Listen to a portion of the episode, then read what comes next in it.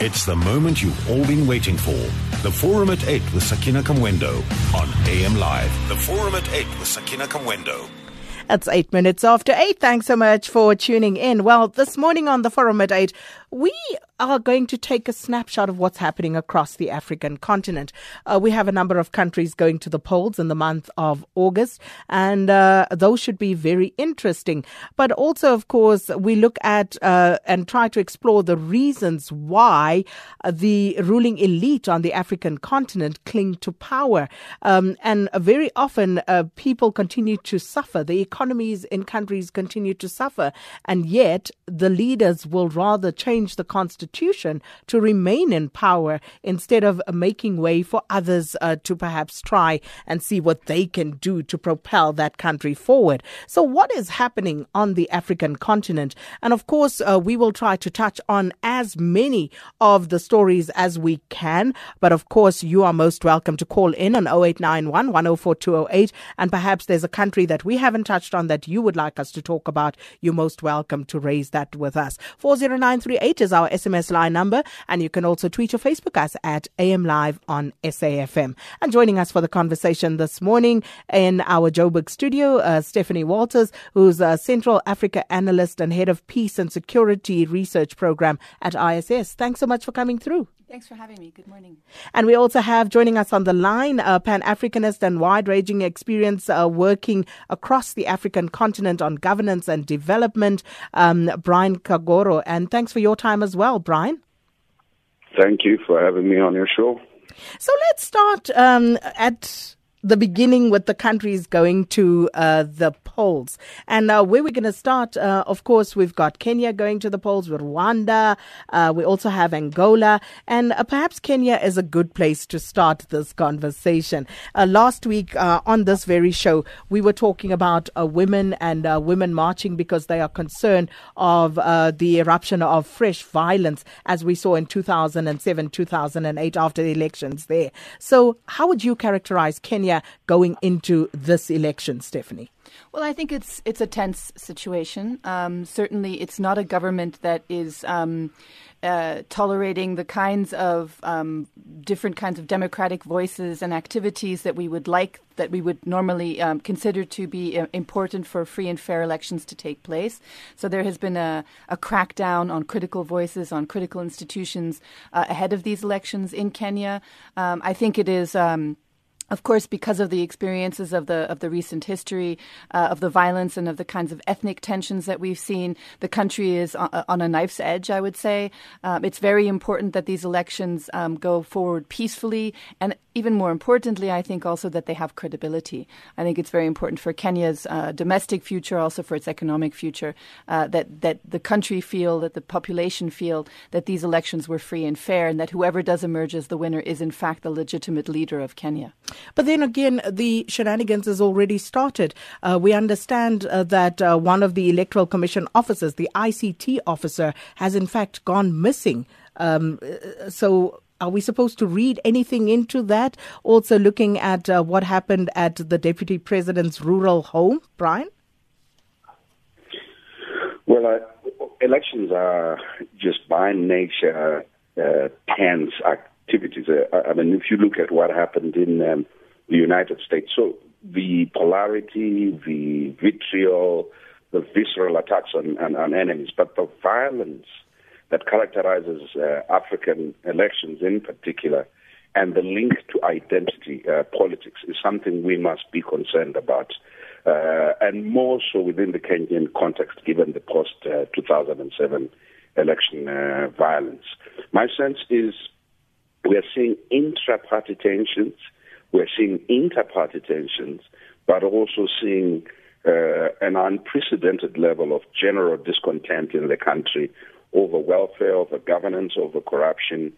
And I think the abductions, the assassinations, the attacks, have become not just a Kenyan phenomenon. It's become a characteristic that's widespread in this region, suggesting that our leaders are copying bad practices from each other. And of course, speaking of the Deputy President Ruto, and there was an attack on his family's rural compound, and a police guard was injured there with a machete and his gun taken. So one can only, wonder what would have happened had Mr. Ruto and his family been there, and how that would have impacted on this particular election that is looming, Stephanie. Yes, absolutely. And I think, as Brian rightly says, elections all over the world are sometimes very tense moments. It's not just in Africa. I think the thing that we need to worry about in the East African region, but just on the continent as a whole, is the kind of manipulation and the kind of suppression of different opposition voices ahead of elections. So it's not just the election day that we should be watching. It's not just high-profile attacks with like the unfortunate one we've seen now in Kenya. It's the whole entire environment. It can take years for a ruling party to put in place the kind of infrastructure that it needs in order to suppress its opponents. We saw it in Burundi, we've seen it in DRC, we've seen it in Rwanda, we've seen it in other countries. So it's not just the electoral moment, it's in fact the entire way that the government comports itself while it's in office, what its attitude is towards the freedom of the media, towards human rights organizations, and towards opponents. We've seen, for example, harassment. There aren't elections in Uganda for another few years. We had elections there last year, but we see harassment of opposition activists there all the time. So we can read into the kind of political environment that we have in these countries long before or after elections actually do take place. I think we must do that. I'm just looking at stability in that East African region. If anything were to go wrong in Kenya, you look at what's happening, for example, in Uganda. As you said, Museveni has been there for a very long time, whether legitimately so or not, and that has been questioned severally. And you also look at what's happening in Somalia, there on the Horn, at Al Shabaab, and what's happening, just that entire region and the stability thereof. What would you say that hinges on at the moment, Brian? Well, I my view is that SADC is more unstable than that region at the moment, but then we can discuss that later.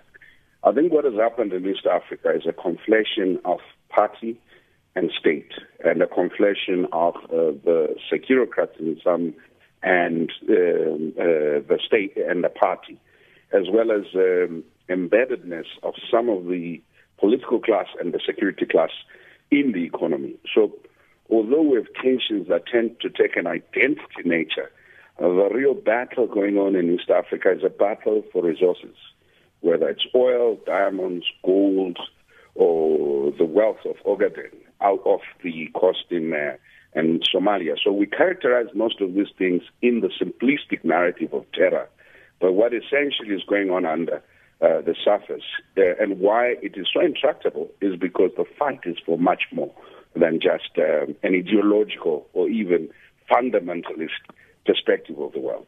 That is simply an alibi. If you take, for example, the fight in Kenya, the fight in Uganda, Uganda perhaps may not have been in the mess that it is in had they not discovered oil in the Lake Albert region. And that is the same with what's happening in Kenya, with oil being discovered in Turkana, and new wealth being discovered. We're seeing more and more political elites that are unwilling to let go of power because the possibilities of eating. And so it's not just the rent-seeking class, it's also, you have to be mindful that part of that political elite in East Africa is actually also the economic elite. That in the moment of privatization of both state-owned enterprises and other entities in Kenya, for example, components of the political elite stripped those assets, took over portions of those industries. So they are both the political actors as well as the economic actors. So I think that in our analysis, it's not just longevity of office. Longevity of office is not the marker of instability in most of those countries.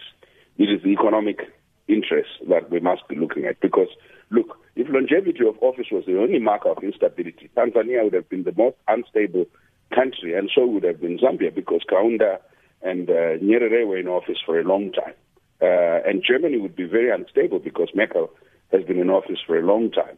I think that there are much more fundamental things that we must analyze in terms of what is the source of instability. Stephanie? Look, I think I do agree that once you add into the mix the kinds of resources like oil and gold and these sort of big ticket items that can move an economy from a mid-level to a high level economy, and in theory should lead to higher GDP growth and an improved situation for citizens. I do think that plays a role. I think that, though, that even in countries where we haven't yet had that, even in Uganda prior to oil discovery and in Kenya as well, we had predatory states and we had predatory elites. Like Brian rightly says, I mean, often there's a conflation between an economic elite and a political elite, or a political elite starts out being a political and becomes an economic elite, and vice versa. I think the bottom line is corruption and governance. We have very poor governance in Africa. We don't have enough accountability of these ruling parties, of these ruling regimes. We continue to have too much corruption, whether that be something that affects the way in which elections are run or the way in which state resources are managed. And often, you know, those are issues that overlap as well. And I think that is fundamentally one of the key issues. And it's also why we see people able to stay in office for such lengthy periods of time, and why we can see governments of certain regions, and it's not just East Africa by any stretch of the imagination, change constitutions, manipulate courts, and have the African Union and some of the regional organizations not say anything. There isn't enough of a standard, a high enough standard of governance about political performance, about providing services, about transparency, and on corruption issues on the continent. And I think that's very fundamental, whether or not you are a resource-rich state or even a resource-poor state. And then you have, of course, Tanzania that Brian mentioned in passing there, John Magufuli, and Tanzania feeling the strain of, you know, refugees coming into that country. They have, for the longest time, been that country, you know, that would offer a refuge to people running away from strife in other countries. But Magufuli, he's now asked the Burundians to start going back home, and that hasn't gone down too well. Stephanie? No, that hasn't gone down too well. I mean, Burundi is a particularly acute case at the moment. We've seen President Nkurunziza hanging on to power for all intents and purposes, what is a third mandate.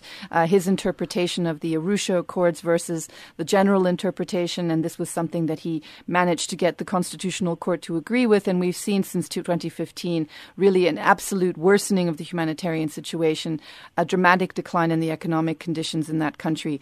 I think that Nkurunziza has relied on some very important regional allies, notably Tanzania, but also the DRC, in order to stay in office. The East African Community is in charge of mediating in that conflict between the opposition and the Burundian government. It hasn't made a lot of progress. In fact, former President Benjamin Mkapa is in charge of that.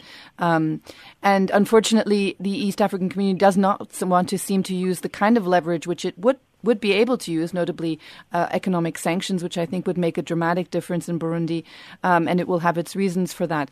But we are really in a status quo where the population is suffering. It's essentially the Burundian elite which is still able to stay afloat. But that too, we question how much longer they're going to be able to do that, given the worsening economic situation and the absence of budgetary support from a wide variety of international donors. And if you've just tuned in, we're talking about what's happening across the African continent. And of course, we want to hear what is top of mind for you as well. 0891 104 208. Which country would you like to hone in on specifically, and what is going on there? What are the issues that you would like to highlight? And you can call us, and you can also tweet or Facebook us at AM Live on SAFM, or you can send us an SMS to the number 40938. The Forum at 8 with Sakina Kamwendo on AM Live, turning the spotlight on the big issues and the people behind them.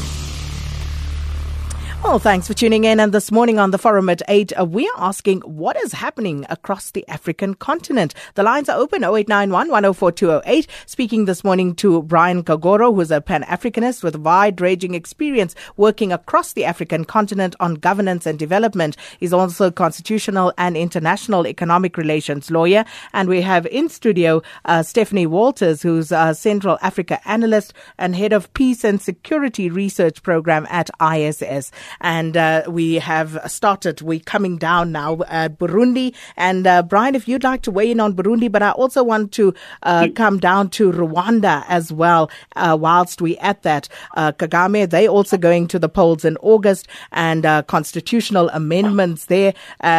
Interesting constitutional amendments in Rwanda. But let's start by getting your view on what's happening in Burundi. I think Burundi is a sad, sad case. Burundi reflects a betrayal that people within nation states suffer each time when there's been conflict and there are negotiations that are held in some posh hotel somewhere in a foreign capital, albeit on the African continent. And the deal-making is about ensuring that you end the conflict and appease the belligerents. There's not significant fundamental attention paid to the institution building and the guarantees and the guarantors that must accompany it. We assume that sovereignty is whatever is determined by the party that. So Burundi, the human carnage, as well as, I suppose, the complexity of it, makes it impossible. I am not totally persuaded that sanctions would work. Much of the investment of the Burundian elite is not in Burundi. So imposing sanctions would simply hurt ordinary Burundians. Most of the Burundi elite has invested heavily in real estate in Kenya, in Uganda, and across the rest of the region. And any attempt to impose sanctions would essentially hurt the economies of the riparian states and not necessarily that of the elite in Burundi. So my sense is you are going to end up strengthening the hands of the elite as opposed to weakening their hold in power, because the siphoning of the state and the complex flow of money in that region amongst the elites is something that I think we need to sufficiently apply our minds to. Equally so, if you are the South Sudanese elite, most of their investments are in countries like Uganda, like Kenya, elsewhere, and overseas, of course. And so imposing sanctions on them in South Sudan will not have the ultimate effect of weakening their hand. It will simply mean that they will hide their wealth more effectively in the riparian state. I think we need a much more robust solution to Burundi. I think East Africa and the African Union has been walking eggshells around the Burundi issue. And then let's talk about Rwanda and President Kagame there. And as I said, some interesting developments with regard to constitutional change, not only to the terms of office, how long you can remain in office for, but also one that speaks to the security apparatus within the country, Stephanie. Sure. I mean, I'll get back to the question of sanctions just very briefly. I think for me, the question of sanctions is not about imposing them on individuals as the EU and the United States have done, for example, in neighboring DRC. I think that has an important impact as well in weakening the structures of elites and creating uncertainty, which is important in, I think, dynamics where you have a leader and an elite clinging to power. But in Burundi, I think it's important that those sanctions, in fact, come from the region. And I'm talking more about imposing blockages on exports and imports. And ultimately, what you want to do is weaken that regime and get it to a negotiating table. And part of that is about minimizing its ability to pay, for example, some of to maintain the pillars of the regime, including the army and things like that. So I think that's a possibility one has to look at. Obviously, what we want is a negotiated settlement. We want the different parties to sit at the table and come up with an agreement that will lead Burundi to a stable future. But on Rwanda, I think, absolutely, the question is an important one, and it's probably one of the most difficult examples that we have on the continent, where we have highly polarized views around, is Kagame doing the right thing for his country or isn't he? There are those who feel that the way in which he runs Rwanda, the fact that he's made it look to the outside world as though it's a very stable country where corruption is not tolerated, that is successful, that has significant economic growth. Some people believe that. and feel that that is the kind of approach that justifies perhaps not having as many political freedoms as others would like it. Others feel that it's a sham, that in fact Kagame, like many others, is simply trying to cling to office and that he wants to maintain control at all costs, but has been very savvy about his public relations. So entertaining large international conferences, making friends with some key international players, people like Tony Blair, and having them champion him and his cause.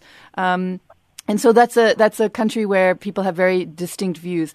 I think we have significant evidence that there are some very serious human rights violations going on in Rwanda. We have most of Rwanda's opposition either in exile or in prison in Rwanda. In South Africa, we have seen political assassinations sponsored by the Rwandan state. So my view is that this is a country that has tried to eliminate critical voices and opposition voices because Kagame and the RPF want to stay in control.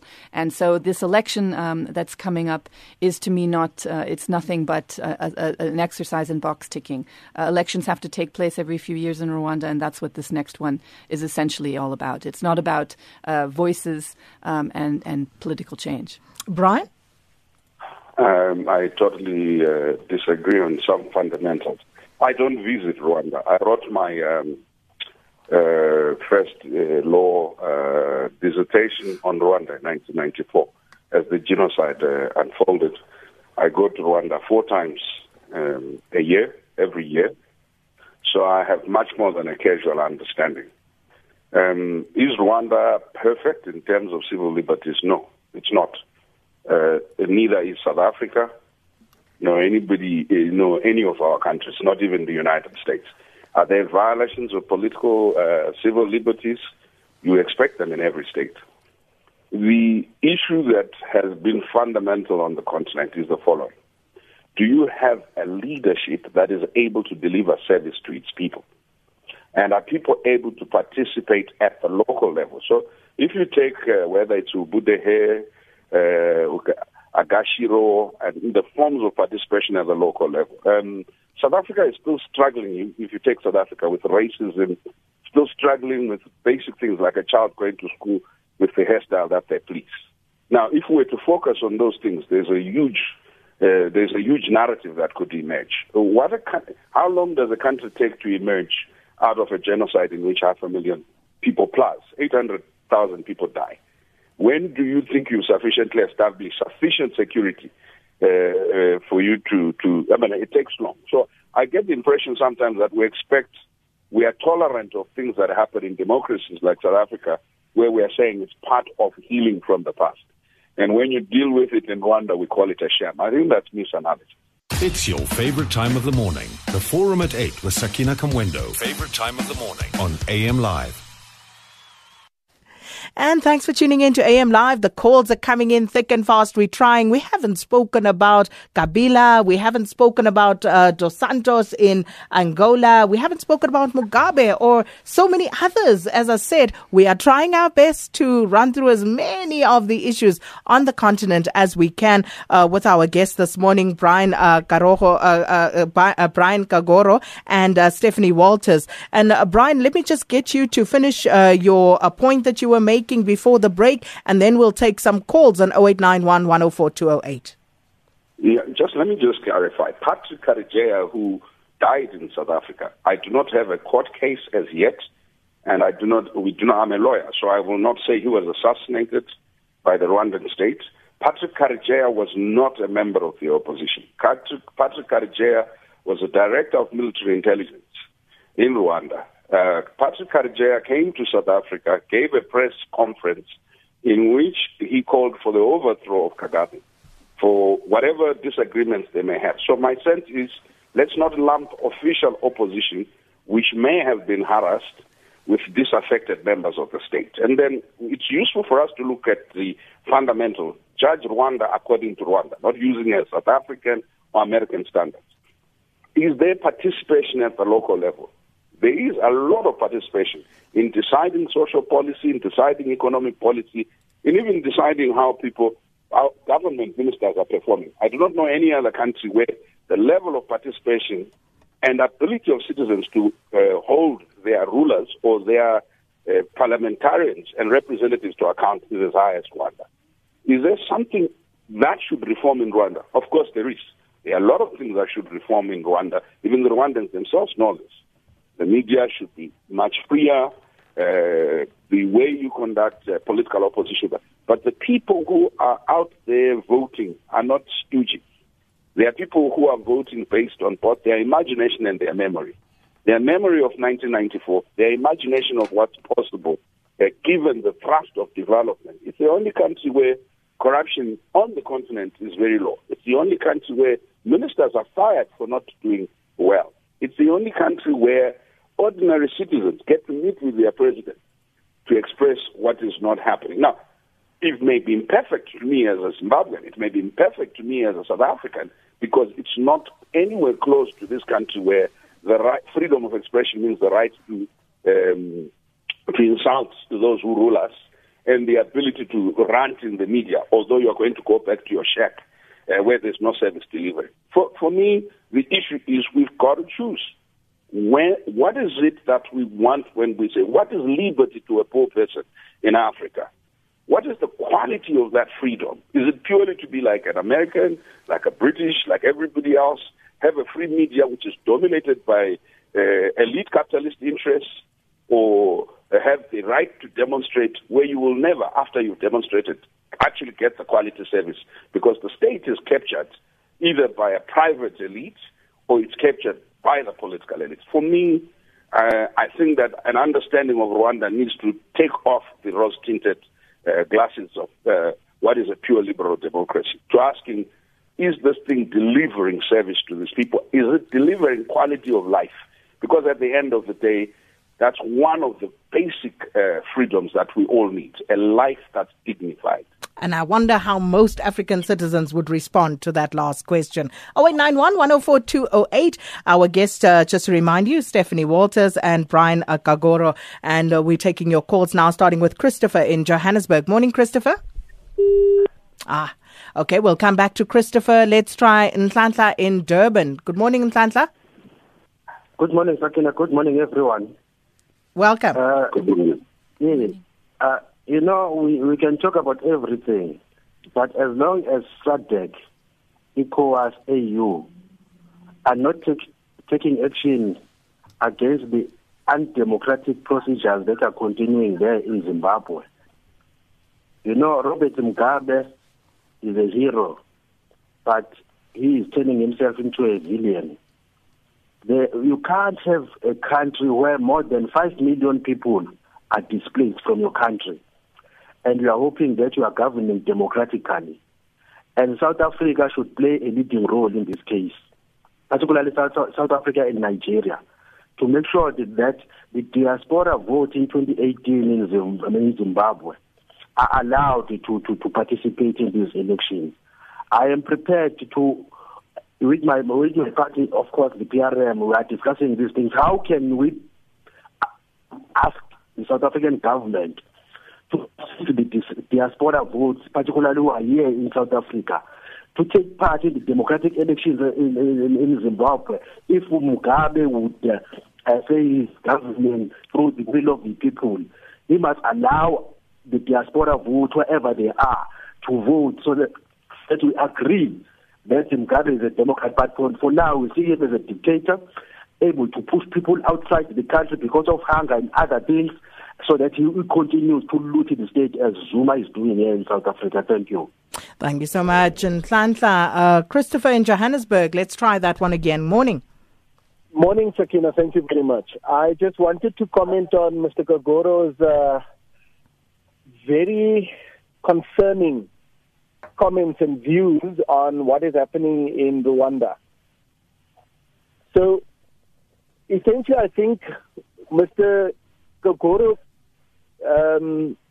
he confuses this question of elite and technocratic control with broad mass participation and good governance issues. Because if one looks at what he's suggesting that we should put in place absolute leaders who are able to deliver a technocratic solution and then hope that every leader that comes thereafter is going to be of good quality. Now, we've seen that in South Africa with Thabo Mbeki and following on with Jacob Zuma. If we allow a principle to exist in which we say that we can allow an autocratic leadership so long as they are good at what they do, then we open up the door to the next leader who is not a good technocrat. And we find what we have with Jacob Zuma, state capture and so on. So I think Mr. Kagoro's comments are very, very dangerous. We should be very careful how we accept those. But also just to say that I have extensive experience on the continent. I engage at policy and grassroots level across the continent. And I think that if you have a situation where a country votes 98% in favor of one leader, then you have to ask questions about what's going on there. I was participating in a survey or result of a survey done by Wits University in a conversation that we're having around African Union. And what came out there is that almost 100% of the respondents support, say, for example, Paul Kagame and what's happening in Rwanda. But that's a very dangerous understanding, because when we spoke to the researchers, what we realized was that this was done out of a sense of fear as much out of a sense of appreciation for what Kagame is doing. So we should be very careful when we just make these broad assumptions that autocratic rulers are good, and that because it's different from Western liberal democracy, that's an African way. It's not an African way, and we should be very careful. Christopher in Johannesburg, thank you so much. Tawanda Chivese and also Buzwebake, I think you guys, both your comments are covered by Christopher had to say there. Charles in Cape Town, good morning. Good day, Sakina and your guests. I disagree with your previous caller, because this gentleman that you got there, he's done a thesis on the country. So, and he's that. Okay, Charles, tell you what, that line not great. Let's see if we can do something to get you on a better line. In the meantime, we'll speak to David in Pretoria. Good morning, David. Hello, good morning, SK. Well, thank you very much. I just want to say one or two points. One is, I think what we have, even in your studio today, the panel, is two paradigms of looking at what's happening to the continent. We have, I think, I would, I'm not absolutely kind of thinking, but I would hint that Stephanie is coming from a particular perspective, and Brian is coming also slightly different perspective.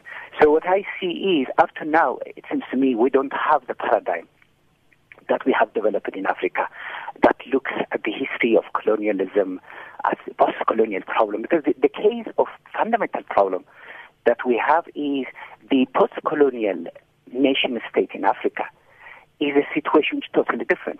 It is not the pre-colonial formation where people were coming bound together with certain kind of identities. It's a different kind of identity. So there's always a struggle of how do you bring a nation-state out of that one. So that is very, very important. So what we have done, I think it seems to me, post-Second World War, post-1960, is we had this Western paradigm on Africa, and what that meant was, the idea of election and this symptomatic kind of analysis. But that symptomatic analysis doesn't go deep why we having this problem. So the solution you come is, election is not working, they are rigging it, and therefore let's have regime change and all that. And we have seen part of that one, not exactly the same. In Libya, for instance, the way the West treated Libya, Iraq, and all those kinds is a living example that the Western paradigm actually is not a universal paradigm, but it's a provincial paradigm that dictates their own particular policy and choices. And the consequence of that was, the crime against humanity in all these places. So paradigm issue is very important. So Brian is touching on that one. I think we need to go and see what is the paradigm that we have here, what is the analysis. And the second point is the point that once the Ghanaian novelist Ben Okri, he was giving a lecture on Steve Biko. What he said was the West wants to see Africa on a different time dimension, what Fanon called it, the colonial time. The colonial time means time starts in Africa during colonialism, and after colonialism there is no time. So we have to see the history of governmental formation, from a longer period of time. Europe have taken over 400, 500 years. So we can't make this quick analysis, symptomatic analysis, and impose on a 70-year experience. Those are two very important things. Thank you. Thank you so much, David in Pretoria. Tell you what, let's get our panelists to just respond to those batch of calls, and then we'll take a few more, and I'll also read some of your messages. Stephanie? I just want to respond to both what David said and also what Nhlanhla said. I think we have to remind ourselves that in the situations we've been speaking about today, Kenya, Burundi, Rwanda, and Uganda, just to name a few, we have had very clear protests against the kinds of activities that have been going on there, pushback against extending the mandate for Nkurunziza in Burundi was extremely public. It was sustained. It was driven by Burundian civil society groups, but also by just angry citizens, youth, women's groups going out onto the streets. We've seen similar kinds of activities in Kenya. We've seen it in Uganda. We've seen attempts at it in Rwanda that have then subsequently been suppressed. We've seen it in the Democratic Republic of Congo. We saw it in the Republic of Congo, where, again, the president managed to change the constitution so he could stay in office beyond the age limit. So I think we have to remember that. The voices that we're responding to are not coming from outside the continent. They're young voices, they're diverse voices coming from on the continent. And they're asking for accountability, they're asking for transparency, they're asking for elections, and they're asking, quite simply, I think, for their voices to be considered according to the constitutions that their countries have. And that's what elections are. In the DRC, we have different people saying the opposition is weak, it's not sufficiently organized. It's not for outsiders to decide whether the DRC opposition is organized or not. Elections are due to take place every 5 years according to the DRC's constitutions. Why do we find it acceptable when a government says we're actually going to flout our own constitution and not hold elections as we had planned and as the constitution says? It's nobody's right to take that away from a Congolese citizen or a Burundian citizen or a Ugandan citizen and so on. I think we have to remember that. And then finally, because obviously we all want to hear what Brian has to say as well, I think what Nhlanhla said about the responsibility of the African Union and of SADC is really key. These are the institutions that need to lead on changing norms and setting standards in Africa. And they need to respond to the kinds of voices that they're hearing from citizens. The African Union is able to take action against countries like Burundi, and it, in fact, was quite bold on Burundi. It even attempted to send a peacekeeping force there. Ultimately, heads of state of member countries shot that idea down. But it needs to be a stronger voice on these kinds of standards. We're seeing human rights violations on large scale in many of these situations where we have elections becoming tense. There are clear facts that we cannot ignore about standards that are being violated. And I think we need regional organization and continental organizations to push back and take the lead on setting new norms. Before I go to Brian, a question from Namedi, direct question to both of you. Can your guests please answer this simple question? Is Joseph Kabila currently in office constitutionally or unconstitutionally? Stephanie, before I go to Brian? I'll take that one, sure. I've been working on DRC for about 20 years now, and there's absolutely no question that Kabila is in office unconstitutionally. The Constitutional Court last year interpreted the DRC Constitution, which was adopted in 2005, and said that a particular clause that the president stays in office until he's replaced by another elected president, and this is what the Congolese government is clinging to in terms of its legitimizing the current vacuum, essentially, that exists.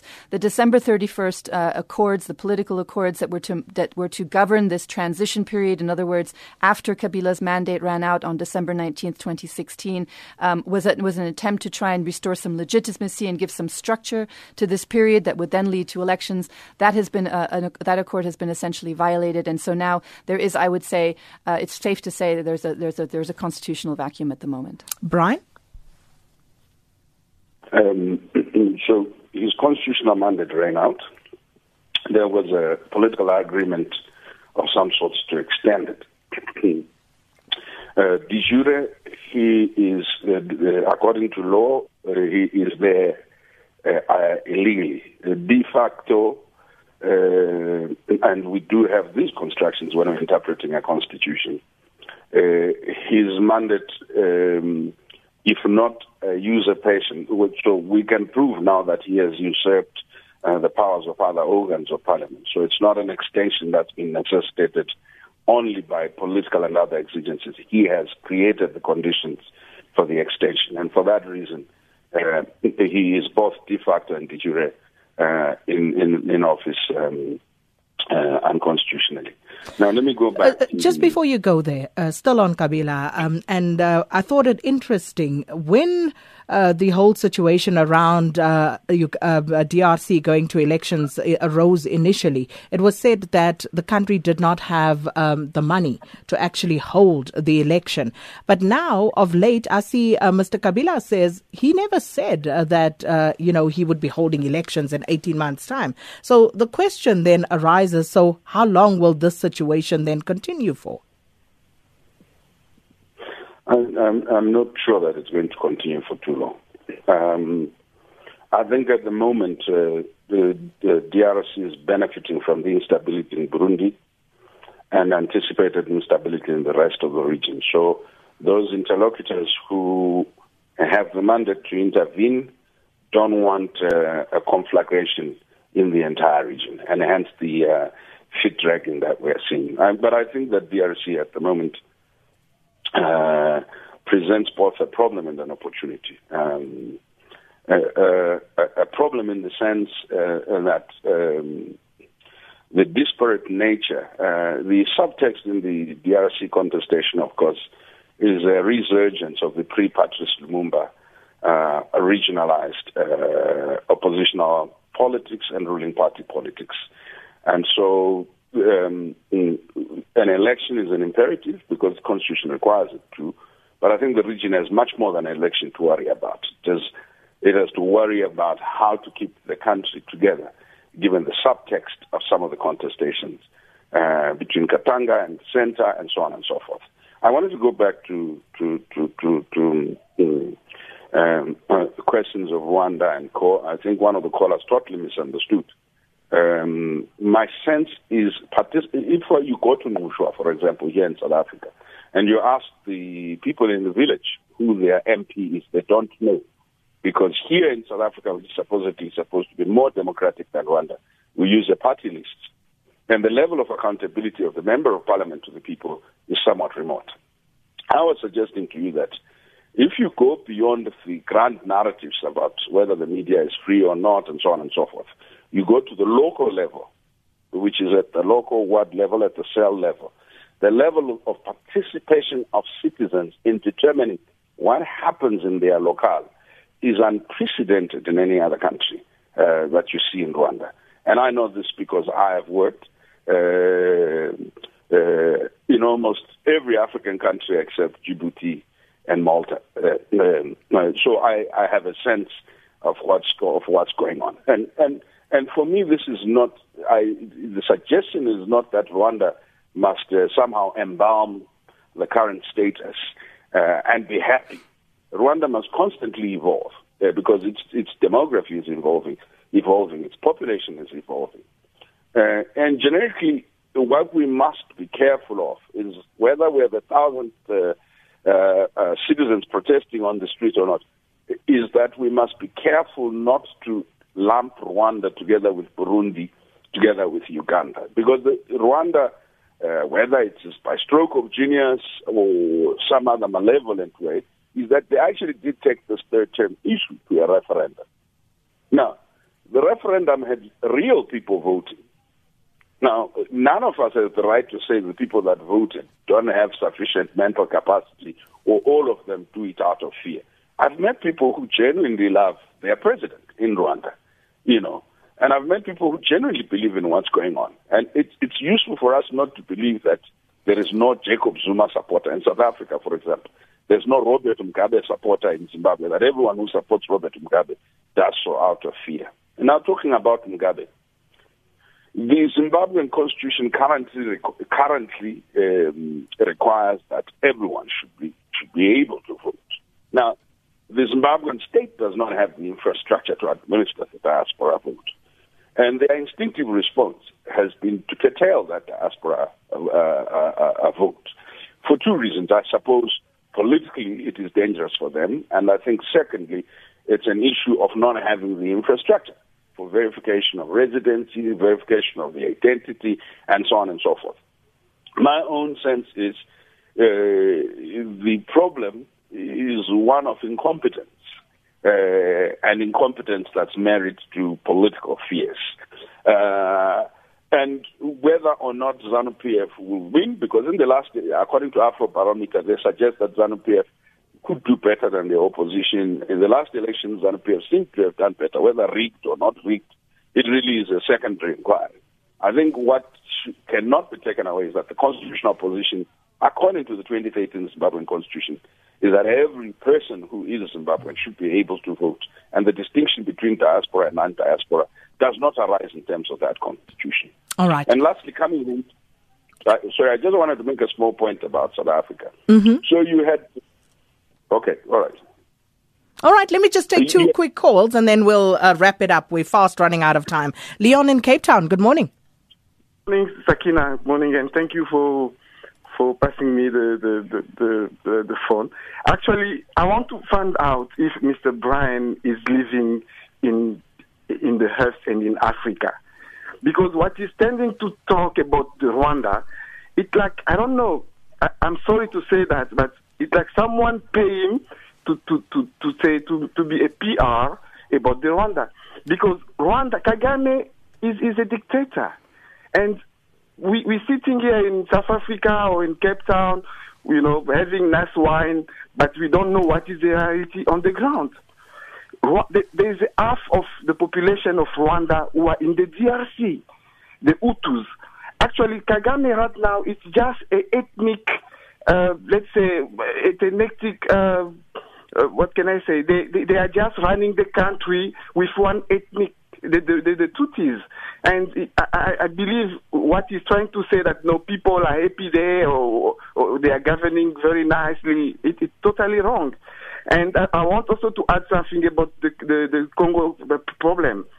In Congo, the provincial and the Senate, they've been sitting there for the past 10 years.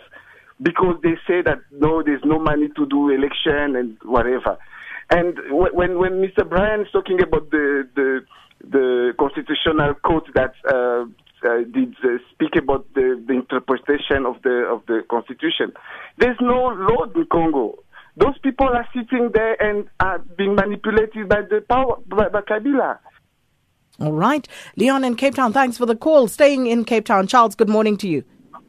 Hi, your guest. I want to ask your guest to comment on why have America got a command center in Africa, and they are the reason for the destabilization of northern Africa, for Libya, Egypt, and all those things.